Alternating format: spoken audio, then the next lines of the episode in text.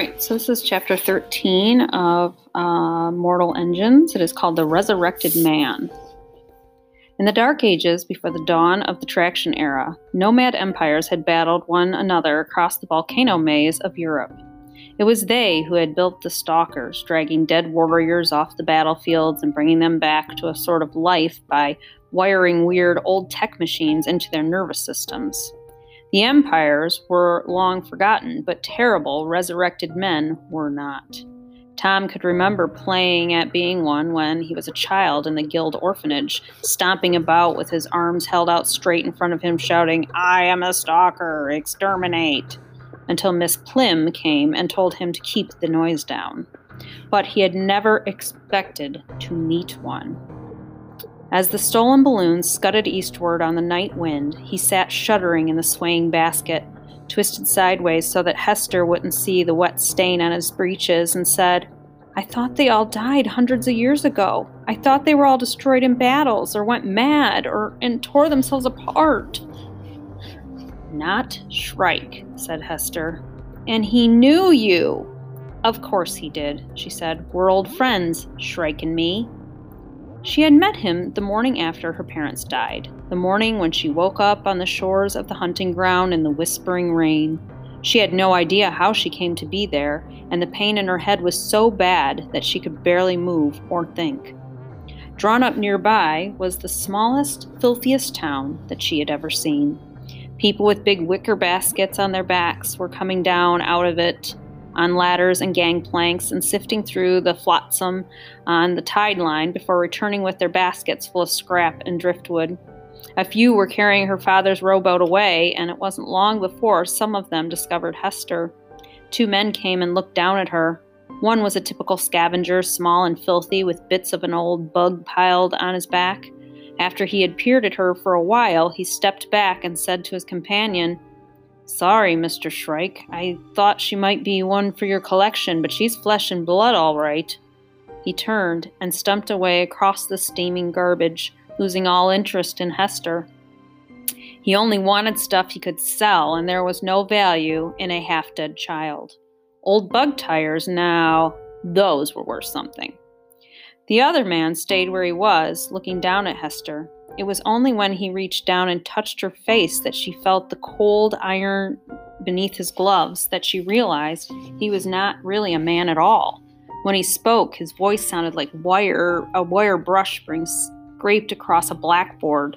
You can't stay here, child, he said, and picked her up and slung her over his shoulder and took her aboard the town. It was called Strole, and it was home to 50 tough, dust hardened scavengers who robbed old tech sites when they could find them and scrounged salvage from the leavings of larger towns when they could not. Shrike lived with them, but he was no scavenger. When criminals from one of the great traction cities escaped into the outcountry, Shrike would track them down and cut off their heads, which he carefully preserved. When he crossed that city's path again, he would take the head to the authorities and collect his reward. Why he bothered to rescue her, Hester had did not discover. It could not have been out of pity, for he had none. The only sign of tenderness she ever saw in him was when he busied himself with his collection. He was fascinated by old automata and mechanical toys, and he would buy any that passing scavengers brought to him. His ramshackle quarters in Strole were full of them, animals, knights in armor, clockwork soldiers with keys in their backs, even a life size angel of death pulled from some elaborate clock. But his favorites were all women or children, beautiful ladies in moth eaten gowns, and pretty girls and boys with porcelain faces. All night long, Shrike would patiently dismantle and repair them, exploring the intricate escapements of their hearts as if searching for some clue to the workings of his own. Sometimes it seemed to Hester that she, too, was part of his collection? Did she remind him of the wounds that he had suffered on the battlefields of forgotten wars when he had still been human? She shared his home for five long years, while her face healed badly into the permanent ruined scowl and her memories came slowly back to her. Some were starting startlingly clear. The waves on the shores of Oak Island, her mum's voice, the moor wind with its smell of wet grass and the dung of animals. Others were murky and hard to understand. They flashed into her mind just as she was falling asleep, or caught her unawares while she wandered amongst the silent mechanical figures in Shrike's house. Blood on the star charts, a metallic noise, a man's long, handsome face with sea gray eyes.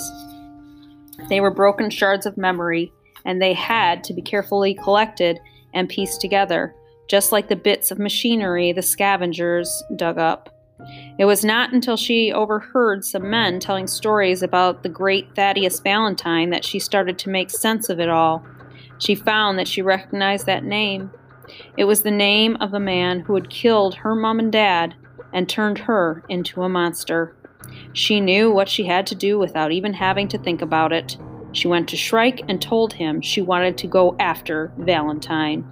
You must not, was all the stalker said. You'll be killed.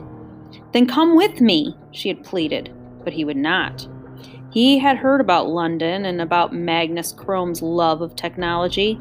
He thought that if he went there, the Guild of Engineers would overpower him and cut him into pieces to study in their secret laboratories. You must not go, was all that he would say.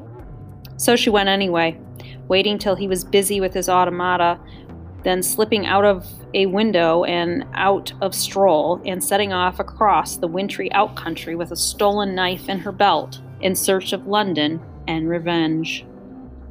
I've never seen him since that, she told Tom, shivering in the basket of the stolen balloon. Strole was down on the shores of the English Sea when I left, but here Shrike is, working for Magnus Crome and wanting to kill me. It doesn't make sense. Maybe you hurt his feelings when you ran away? suggested Tom. Shrike doesn't have feelings, said Hester. They cleaned all of his memories and feelings away when they made a stalker of him. She sounds as if she envies him, Tom thought. But at least the sound of her voice had helped to calm him, and he had stopped shaking. He sat and listened to the wind sigh through the balloon's rigging. There was a black stain on the western clouds that he thought must be the smoke from Airhaven.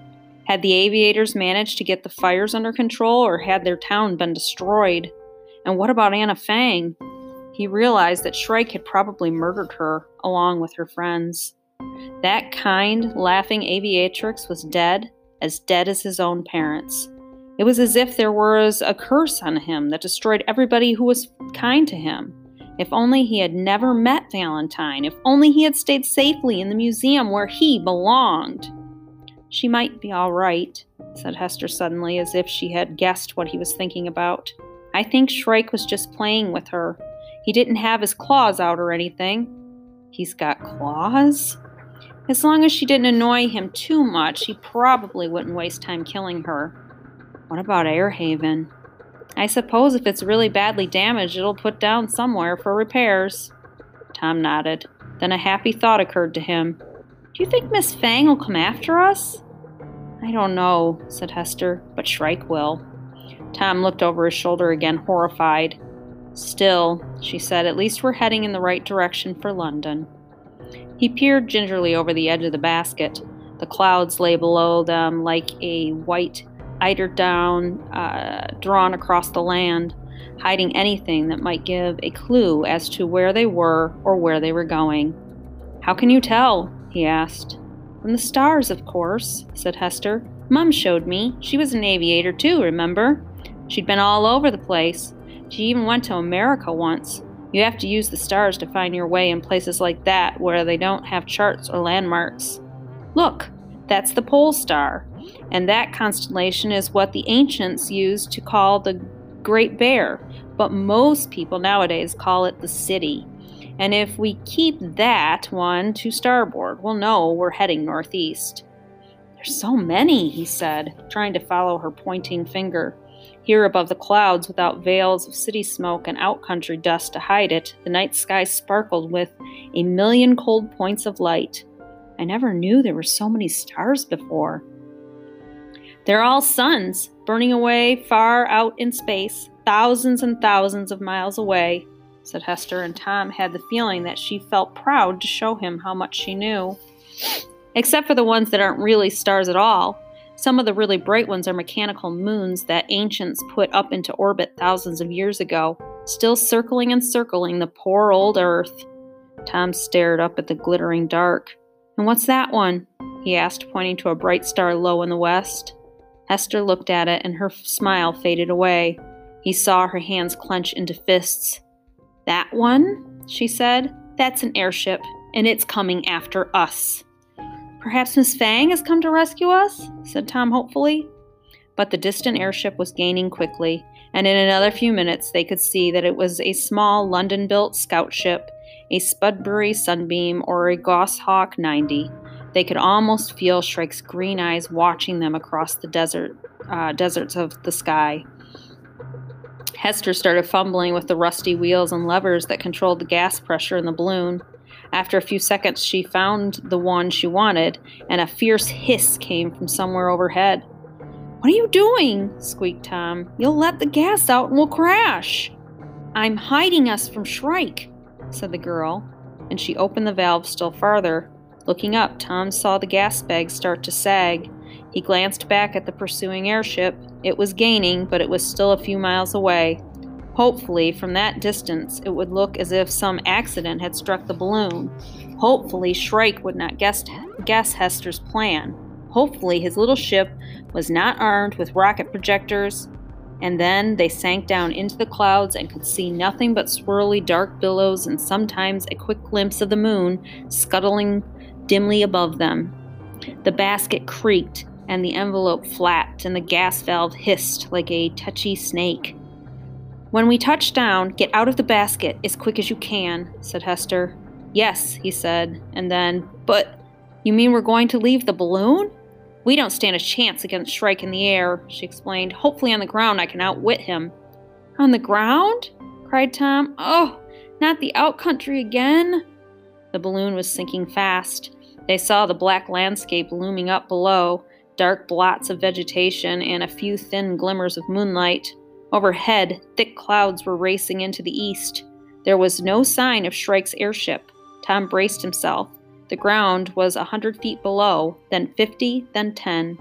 Branches came rattling and scraping along the keel, and the basket bucked and plunged, crashing, crashing against the muddy earth and leaping up into the sky and down again and up. Jump! screamed Hester.